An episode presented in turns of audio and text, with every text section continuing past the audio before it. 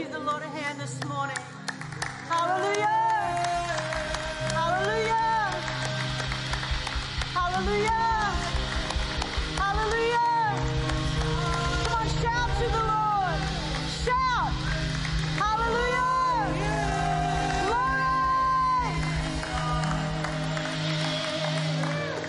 You know, sometimes you just got to shake something off you. Anybody feel like there's like heaviness on them this morning? Who's feeling heaviness? Put your hand up. Yeah, let's just shake it off right now by shouting to the Lord. You ready? After three. One, two,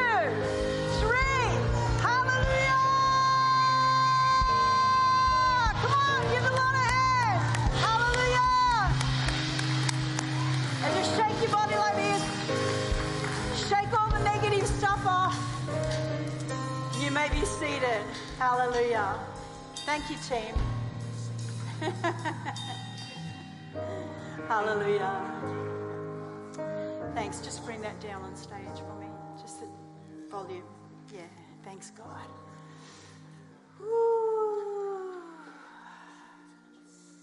Good morning. Oh, thank you. Well, we were supposed to fly out um, at one o'clock today, uh, but our flights got changed, and so we thought, well, we'll just do one more morning. Well, lucky we did, because Julie came down sick, Katrina came down sick, Julie was supposed to preach, so it kind of worked out, didn't Andrew? You're a bit under the weather yourself, but you're here, buddy. Uh, so it kind of worked out, so it's good. Just bring it down a little bit more, Charlie, on stage, please. Don't you love this family that have joined us? Aren't we blessed? We had all three of them up here this morning, and it was like worship, worship team takeover. The Tombs' is worship team takeover. It was great. Love it. God is good.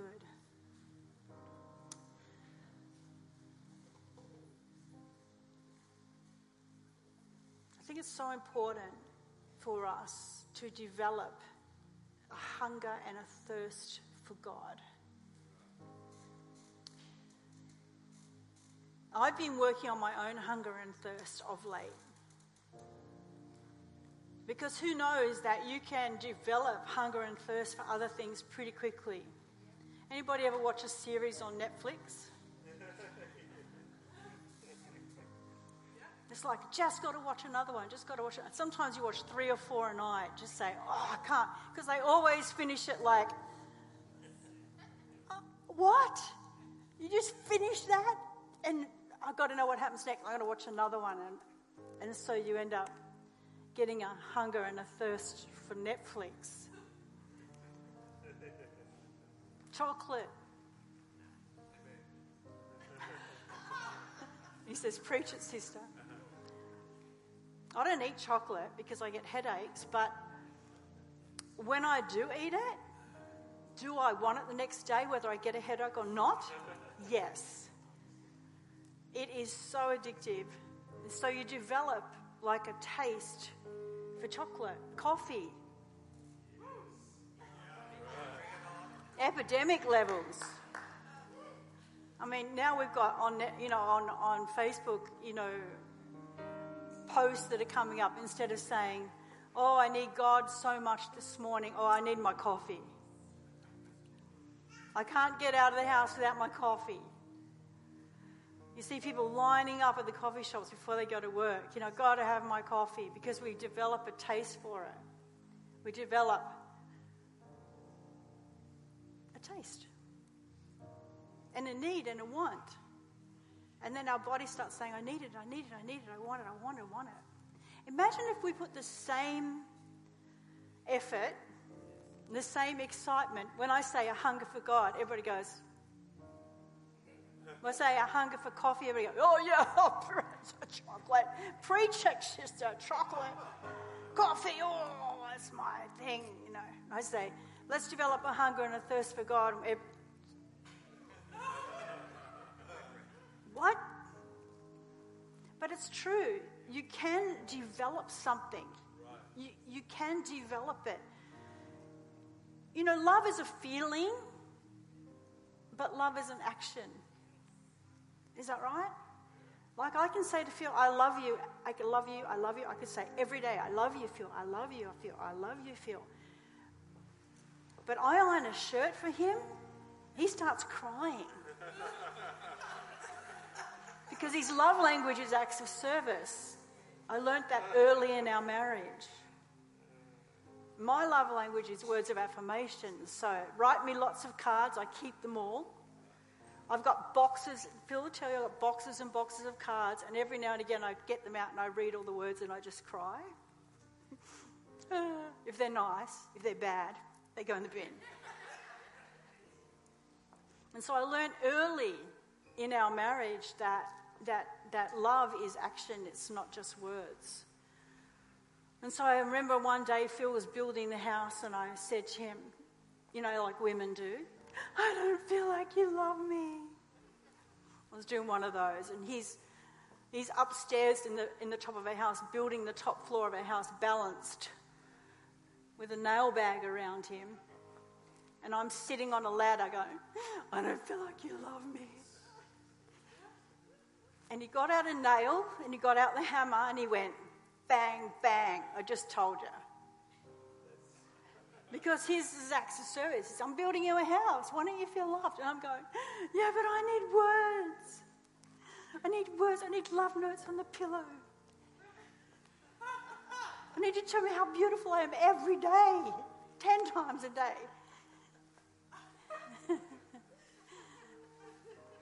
and so we had to change the way that we related to each other according to love being an action. And I hate ironing. I'll tell you that right now. For years I didn't iron. Just hang them up, iron it yourself when you wear it. But one day I decided to test it out. I got every shirt out of his wardrobe, Clay, and I ironed every shirt in his wardrobe and put it back in. Well, you would have thought his Christmases had come at once. It was like he was all he was giving me words of love. He was loving me. He was saying, "You're amazing. You're the best wife ever." Because I iron shirts, great. But it spoke to him because love is action, right?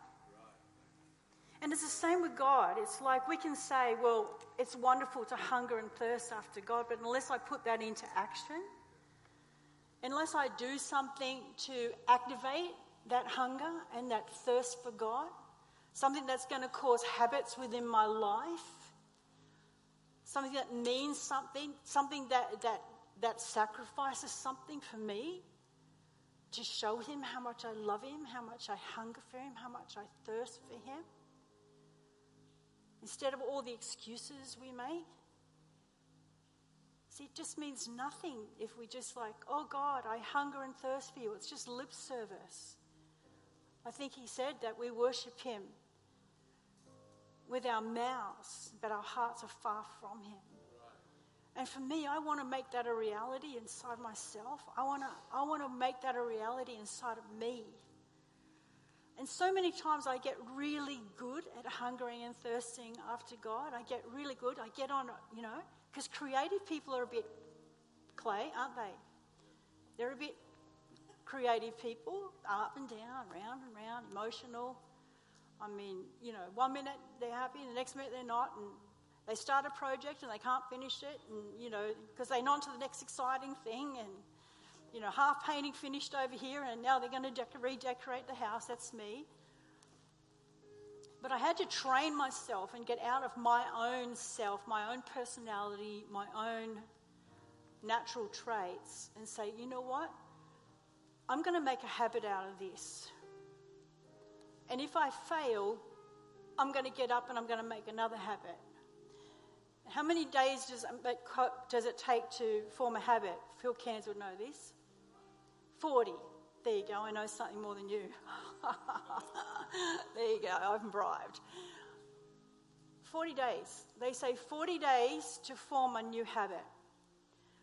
So it only takes you 40 days to be addicted to coffee, probably two actually. So, to make a new habit with God, I've started at the beginning of this year, said, Well, I'm going to go deeper. I'm going to spend more time with Him. I'm going to get up earlier. This morning I got up early. I got up earlier than I need to.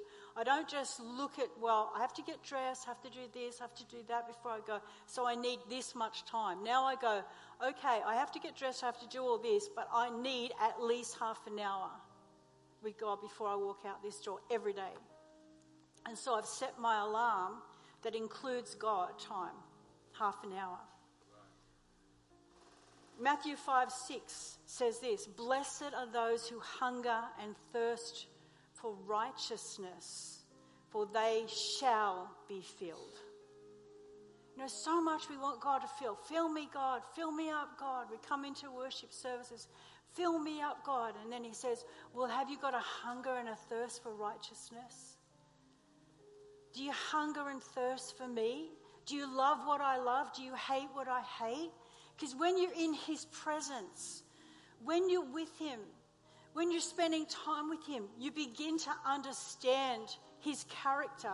And as you behold Him, you're becoming more like Him. And therefore, you begin to love what He loves and hate what He hates. Suddenly, those things that seemed like small things before to you, small compromises, Maybe things that you thought, well, that's okay if I look at that, or if I listen to that, or if I do that, or if I just tell one white lie, it's not going to hurt anybody. But suddenly, after you've spent time in His presence, you start to go, I hate what you hate. I hate lying. I, I hate these things that my eyes are seeing and I don't want to see. I can't stand compromise anymore because I want to be like you. So I begin to change. Blessed are those who hunger and thirst for righteousness, for they shall be filled. You don't just get filled with God, you get filled with the character of God. You, you, you, you awaken yourself to the fact that you are made in His image and that you are like Him, that I am made in the image of God. And I can be filled with Him and I can be filled with righteousness for His name's sake. John G. Lake said this incredible quote. He said, there is, If there is one gift that I could give to mankind, it would be the gift of hungering for God. See, I believe nothing is impossible for God. And everything we face in our lives and in our world, if we can just come into that space, into that place with Him, that we are so hungry for Him, He will give us ideas, strategies, blueprints. He will give us revelation. You know, I love to get the book of Ephesians out and I'm trying to memorize it. I'm trying to memorize Ephesians chapter 1 in the Passion Translation, which is a lot more wordy. And I come and I say, May the God of glory, the Father of our Lord Jesus Christ, give me the spirit of wisdom and revelation in the knowledge of Him. May the eyes of my heart be flooded with light. Awaken my imagination of my heart that I may know all that He has for me the incomparable great glory that He has waiting for us. When we hunger and we thirst for God, I feel like there's a rising of a deeper hunger for God. I think in the last, especially the last few years since COVID, it was like everybody kind of went to sleep over the COVID period. We were also traumatized that we just shut out the world and we shut out everything and we just kind of, all the church just went to sleep. At a time when we needed the church to be awake more than ever, in the middle of a war, we all went to sleep and got, you know, selfish, self centered, shut down, uh, isolated, and we just were trying, we went into survival mode. But I believe coming out of COVID that God has lit a fire inside our bellies again for a deep hunger for the things of God across the earth. And again, we're beginning to see this distinction between good and evil And I believe the more evil that we see, the more that it's exposed, the more that we will want righteousness. I mean, the way they're coming after our kids, eh? They're coming after our kids. The devil is coming after our kids. And they're trying to make it look normal. They're trying to make it look normal as they, they, they mess up our kids' heads with their own identity. Even their own identity as a man or a woman, a male or a female. I remember there was one day, Charlie was only little. He's not here this morning, so I can tell stories about Charlie this morning. He's here. Don't tell him I talked about him. Because the kids and the grandkids hate it when you use them in their sermons, you know? But I remember there was one day Charlie had a little friend from school, and um, this is when he was about five. And this little girl was five from his school, and she was identifying as a boy. And her parents had agreed with this. Christian parents had agreed that she thinks she's a boy, she can dress as a boy, she can have a boy haircut, and we'll give her a boy name. So Julie was babysitting this little girl boy and uh, said, Look, can you watch the kids for an hour? I've just got to rush to the shop. So she dropped all the kids to me, plus this little girl boy, to my house. And they were going to go for a swim in the pool.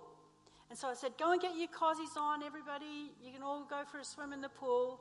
And of course, Charlie put his board shorts on, and this little girl boy put her board shorts on.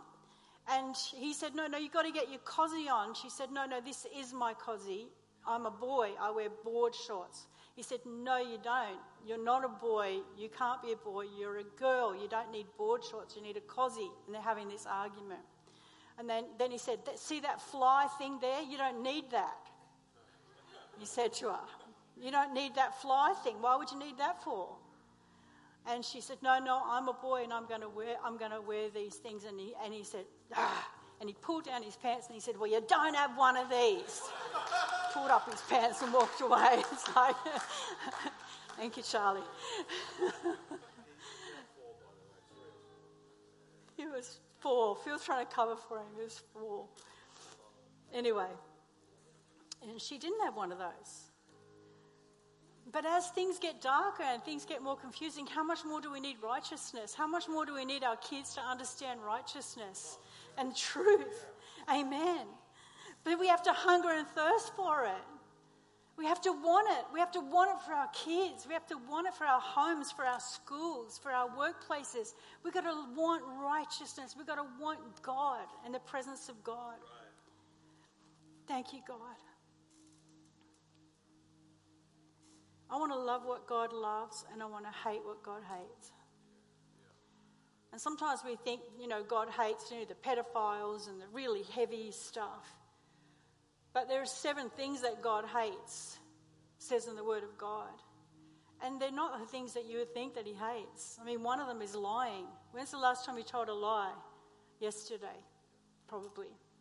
I was just a white lie. I, was just, I just told the boss I was sick and I wasn't. But God hates lying. And so we separate ourselves from God every day just by our little actions. The Bible says, taste and see that the Lord is good. We need to develop a taste. We need to develop an appetite for the things of God. We need to develop a taste. To taste it. Once you taste and see that the Lord is good, it's like you then begin to develop an appetite for the more. It's like I was with him yesterday. It was like I just didn't want to get out of his presence. It was just like he was so, so beautiful. And he just takes me on these journeys. He takes me on these places and these journeys. He shows me things. He shows me heavenly realms. He shows me things to come. He opens up my eyes to, to realms that you would never get in a coffee or a chocolate, piece of chocolate. You know what I mean? Like when you compare it, it's just like, how can I compare? You know, if I get a hunger, if I, if I develop this appetite for the things of God, He's going to be transforming me. He's going to be changing me. He's going to be changing those in my world as I'm transformed into His image by hungering and thirsting after Him. Amen. John 6:51 said this, "I am the living bread that came down from heaven. Whoever eats this bread will live forever." We're talking about hungering eating bread. Jesus is the living bread. Amen. And then he said to them in John 6:35, "I am the bread of life. He who comes to me shall never hunger, and he who believes in me shall never thirst." And of course, we're not talking about natural hunger and natural thirst. We're talking about spiritual hunger and spiritual thirst. And he says here, I am the bread of life. He who comes to me shall never hunger, he shall never thirst. He who comes to me, the bread of life. I love it when Jesus says to the woman at the well when she's, you know, drawing water and he asks her for a drink. And she said, if you, he said to her, if you knew who it was that was asking you for water. And then he said this to her Whoever drinks of this water will thirst again, natural water. Amen? But whoever drinks of the water that I shall give them will never thirst. But the water that I shall give him will become in him a fountain of water springing up into everlasting life. There's something about when you feel like you are so full of this water that God gives you, that you've been drinking from the fountain of life and suddenly, as it says in the Psalms, your cup begins to overflow. You don't just have the dregs to give to someone. You don't just have the dregs to survive life in, but suddenly you're flowing down a river of God's blessing. Suddenly you're floating in a river of God, that you're surrounded by water. And it's not, who knows, it's not hard to hold up your own weight when you're in water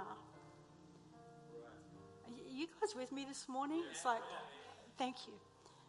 Who knows it's not hard? When you're in water, suddenly the weight is removed and you can just float in that water, right? And what the Word of God is saying here is if we can just drink from this water to the point where it's just water springing up inside of us to everlasting life. And then that water is flowing out for us. And then that we're flowing in that river in God. Do you know what I mean? We just, every day, it's like I'm in a river. I'm just floating in a river. I'm in the purposes and the purpose and the plans of God. I'm in the perfect will of God.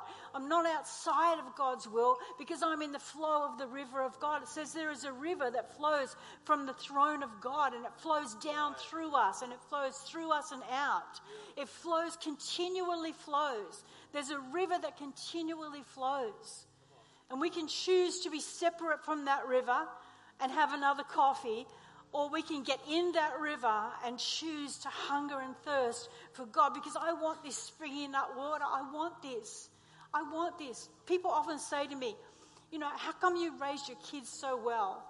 You know, what, what happened? What did you do? How did you and Phil raise these, these girls that are just incredible young women and now, now the grandchildren and, and the generational blessing? So we lived in the river. We lived in a river that flowed through our house, that flowed in our lives. We chose righteousness every day, every moment of every day. We shut the TV off when we, there was things we didn't want to see or want the children to see. We put on worship music. We had it through our house all the time. We didn't play any worldly music at all. We still don't. It just flows through our house, worship music all day. We get up in the morning and we put music on, and there's worship music, even instrumental music flowing through our house all day. Sometimes we sleep with it on, just instrumental worship music playing because we want to keep the river flowing. You get in the river and you stay in the river. You live life in the river. You go to shops in the river. You raise your kids in the river. And then there's this, this sense that God is in control of all things. You know what I mean? When you're in His river, He is controlling and in charge of every move you make. Every word you speak has water flowing from it. Everything you touch has water, the river of God. There's a direct access to heaven where river flows and the, and the glory of God flows through us. Amen? Hallelujah. Thank you, Jesus. I love it. But the water that I shall give him will become in him a fountain of water springing up into everlasting life. You know, we've got to walk now like we're in heaven. We don't have to wait till then. When I get to heaven, then I'll live like I have everlasting life inside of me. The more time I spend with Him, the more that eternal part of Him becomes a part of me. And I'm walking in that everlasting life every day of my life, every minute of my life. Hallelujah. This is one of my favorite scriptures in Psalm 42 1 to 2. As the deer pants for the water brook, so pants my soul for you, O God. My soul thirsts for God, for the living God. This is David writing this. My soul thirsts for God, for the living God. So often in our Christian lives, we have to be honest with ourselves and say, Am I walking with a living God? Or is God dead in my life, really? If I only tack him on Sundays, if I only have this time with him, if I only give him this much of my life,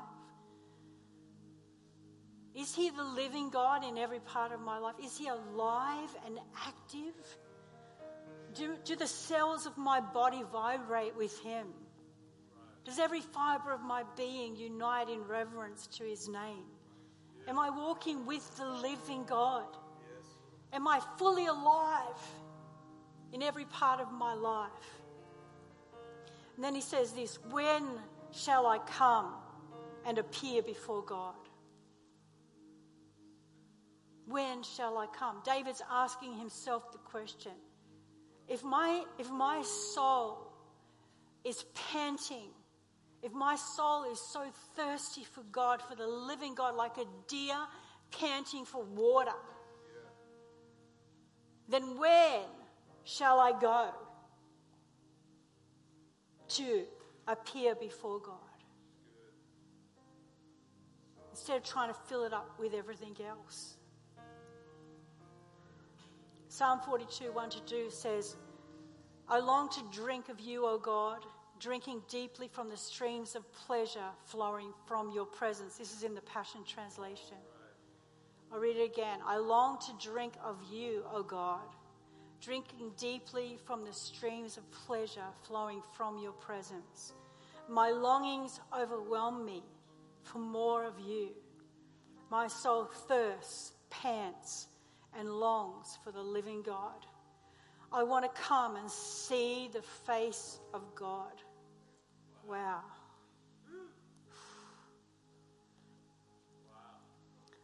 And later on in this psalm, it says, Deep calls unto deep at the noise of your waterfalls.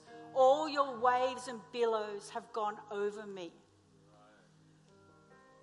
There's a deep in God that cries out to the deep in you, and you know you know when you walk in shallow waters, and you know when you walk in deep waters, and we fluctuate as human beings. I get it. I fluctuate myself. But as soon as I feel myself walking in shallow waters, I quickly get back into His presence and let the depth of God flow through me again. Because the deep in God is calling out to the deep in me constantly. Come away with me, my love. Come away with me. Come away with me. Come away with me. Come away with me. Come away. Do you know that God delights in you? He delights in you. He doesn't want you to just come so you can live a better life, so you can function your life better and use Him like a, a, commodity, like we use everything else. He delights in you. He wants you to come so He can look into your eyes and spend time with you because He delights in you. You know, David is saying here, My soul thirsts for the living God. How much does God thirst for you? How much does the deep of God cry out for you? That's why it said deep calls out to deep. That's God, the depth of God calling out to you. Because He just wants to be with you. He delights in you. He misses you. He tells me that sometimes. When I go to be with Him in the mornings, He said that to me yesterday. I missed you. It's been hours since we've been together, and I've missed you. I've missed your face. I've missed just looking at you. Those of us with children, you know what it's like to watch your child when they're asleep. You just stare at them. I had my little grandson the other day, Leon. He's just such a beautiful little boy, just so affectionate. Kisses you all over your face, slobbers all over you big open mouth kisses. Ah, nanny. Snot everywhere. You don't care. You don't care. He's just loving on me. But then when he's asleep, I just want to sit there and look at him. Yes, I received his love and it was so beautiful for me. But like when he's sleeping and I'm just looking at him, I just want to stare at him forever. You just look at their little, the way they breathe, and their little eyelashes, and the way they put their little hands when they're sleeping. That's how God is with you. He loves it when you give him sloppy kisses all over his face. But then when you're asleep, he'll come and sit on your bed and just watch you. You've got to understand this love relationship. It's a two way street, right? And the more time that you spend with Him, the more time you realize how loved you are, and that's why you develop a hunger and thirst, don't you, Tom? You start to go, Whoa, every time I'm with God, I like myself better. Every time I've been with God, I like other people better. every time I'm with God, I'm happier. I've got more joy, I've got more peace. I'm hungry for that. I'm going in for more.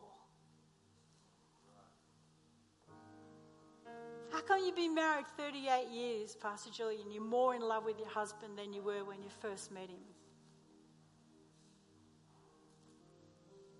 Because we both love God more than we love each other. And if I'm angry at him, I go to God and I say, God, you fix him. Yeah. And God usually says, I'll fix you first. Doesn't he, ladies? Let's just close your eyes and pray for a moment here. Just pray this prayer with me God, make me hungrier for the more of God.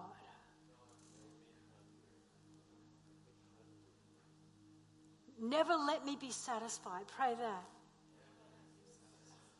Pray this never let me fall into complacency. But God, would you constantly woo me with fresh hunger? Amen. You might have been in this past season, you might have been a bit disillusioned with your own life, and you may have found it difficult to find that intimate, personal space with God. But I find when I'm disillusioned or distant from God, it usually means that He's about to birth something fresh in me or heal me at a deeper level. And whenever God wants to birth a new season in my life, He will always birth a new hunger in my heart, a new hunger for more. And I begin to cry out, God, give me more. I want the blessing of hunger and thirst for righteousness in every area of my life and my soul. I want that rawness, that desperation, that reach of my heart for God. He always answers me when I cry out with humility and desperation from the very depths of my heart. Jesus, Jesus. I want to be like that blind Bartimaeus who cried out as you were leaving Jericho. He cried out from the depths of his soul, Son of David, have mercy on me. Son of David, have mercy on me. And all the people were saying to you, Be quiet, shut up, don't be so demonstrative, be quiet, you know, watch yourself. But he cried out all the more. He pressed through the crowd, he pressed through everyone's opinions, and he cried out all the more. Lord, make me like him, make me like blind Bartimaeus, Jesus. Where we don't care, make us like that, where we don't care what other people think, where we just want to press through. You know, Jesus stopped dead in his tracks when he heard the cry of blind Bartimaeus. May he stop dead in his tracks for us. And he asked him one question What do you want me to do for you? He obviously could see the guy's blind. But he asked him the question because it's an interactive relationship. What do you want me to do for you? At that moment in time, Jesus became a servant to a blind man. What do you want me to do for you? How many times has Jesus come as a servant to us? And we ignore him. And the man says, I want to see. May our prayer today be Jesus, I want to see. I want to see. I want greater intimacy with you. I want encounter with you. I want to see. Lord, raise up a generation that would cry like blind Bartimaeus, that would press through the religious crowds, that would press through the dullness of their own hearts, and that, that you would stop dead in your tracks. Blessed are the poor in spirit. Blessed are those who hunger and thirst for righteousness, for they shall be filled. It doesn't matter who you are today or where you are in your life, but there's one irreversible law of kingdom. It is called hunger. And he will not deny a hungry person. He will not deny a hungry man, a hungry woman, a hungry teenager, a hungry child. When all the voices around me tell me to give up, when I see no breakthrough in sight, I will thirst for you, Jesus. When your waves and your billows crash over me, I will thirst for you, Jesus. When doors seem to be locked and shut, I will knock, Jesus. When I see no breakthrough in sight, I will press in Jesus. Glory to glory, God. Glory to glory, God. Never let us arrive until we see you face to face. Never let us settle, Jesus, until we see you face to face. Fill us with spiritual hunger. I never want to become a domesticated Christian. Anybody else? We need to get wild. We need to shake off everything that makes us domesticated. We need to get hungry for God again. This is my prayer, Lord. God of my life, baptize me in holy hunger. Make me like the woman in Luke 8 with the issue of blood who presses through the crowd, spent all the money on physicians, couldn't be healed by any of them and something came into her heart if I can just get hold of the hem of his garment, I would be healed. So she pressed through the crowd, she pressed through the people, and she laid hold of Jesus. She touched him, he didn't touch her. She touched him. And because she touched him, dunamis power flowed out of him, and she was instantly healed. But it was an action. It was love that had an action. She reached out and she touched the hem of his garment. She touched him. She didn't wait for him to come and knock on a door. She touched him. She pressed through the crowd. She pressed through everything around her, every distraction. I've just got to touch him. And she was instantly healed. Let your heart cry out right now God, I want to touch you. I want to touch you.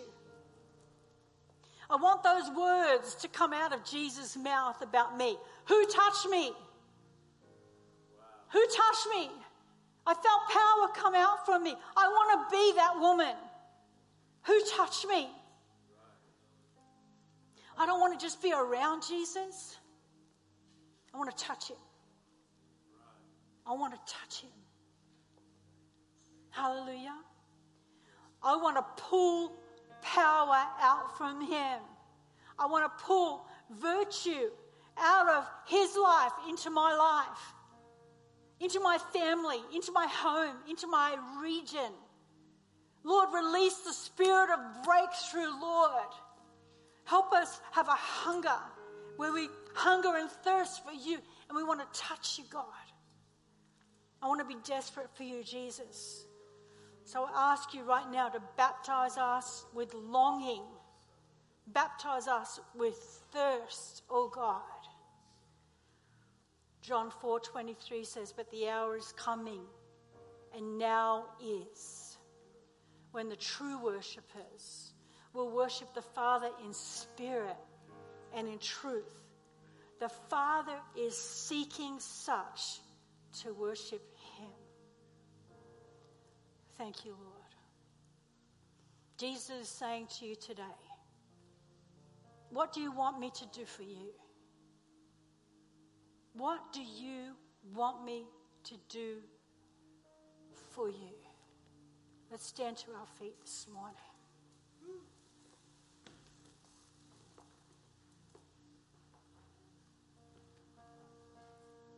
Just close your eyes in His presence. Hey, I hunger and thirst for you, God. Increase my appetite. Why don't we just pray that right now? God, increase my appetite for you. Hunger and thirst for you. Hunger and thirst for you, oh God. Oh God, break us out.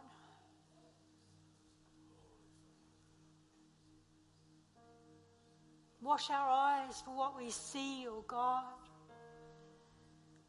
Wash our ears from what we hear and what we've heard. Wash our mouths from what we've spoken.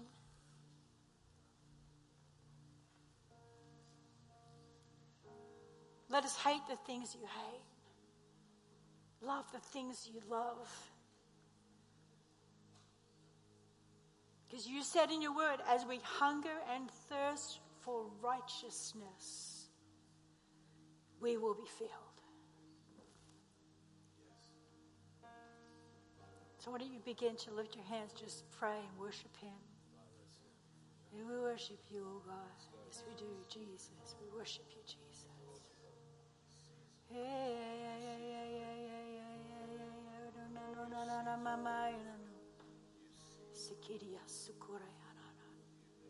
Jesus, Jesus. Hallelujah, my.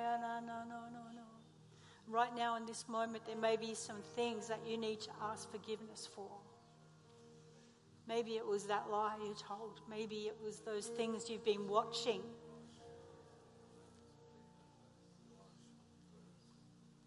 You know, I remember in our day, back in our day, back in the old days, in the olden days, there was a show called Number 96 on. And I remember the lead role one day came on film with a bra on. And it was in the front pages of the papers, it was all over the news. Oh my gosh, pornography on television. You remember that? Now, all of a sudden, pornography is in our face every second of every day. Most disgusting things, and we watch it. We watch homosexual acts because it's part of the Netflix series. We just watch stuff. We're being polluted and we're being separated from God by a sneaking serpent that's still sneakily coming into our homes. We flick through our devices. We see things we shouldn't. We hear things we shouldn't.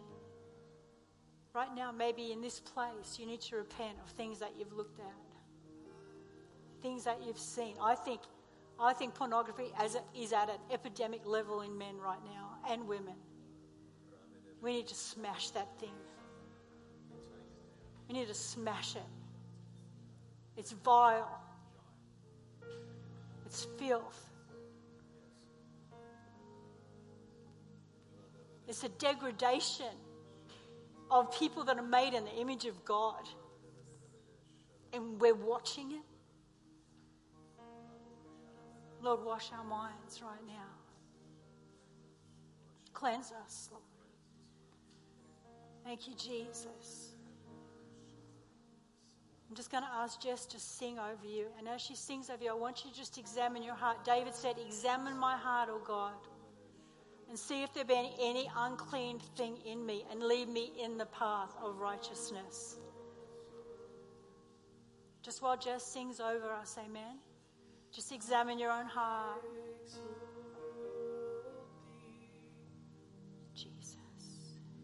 everything oh. at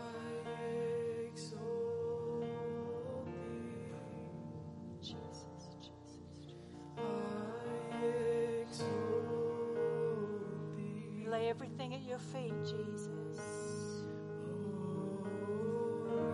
We say no to sin. We say no to compromise. We say no to every distraction.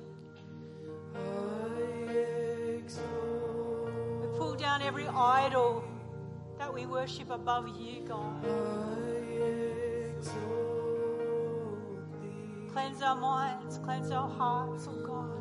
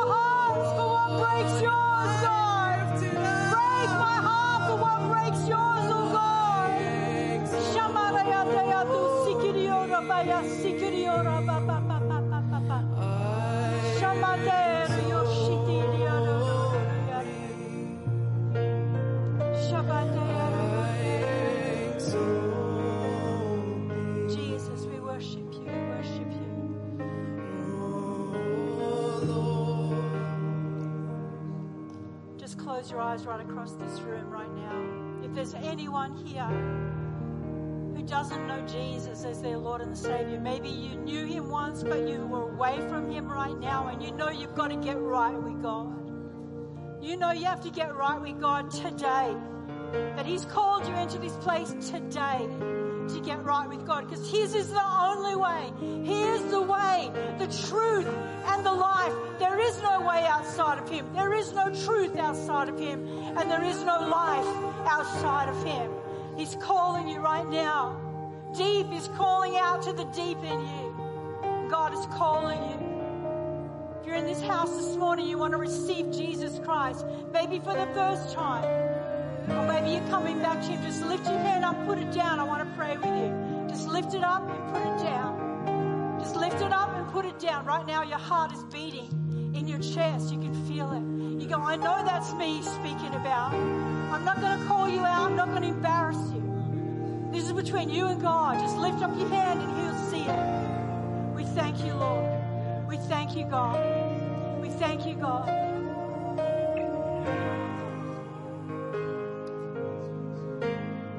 Right now, if that message spoke to you this morning at any level, I want you to lift both hands to the Lord right now. Both hands. And say this I surrender.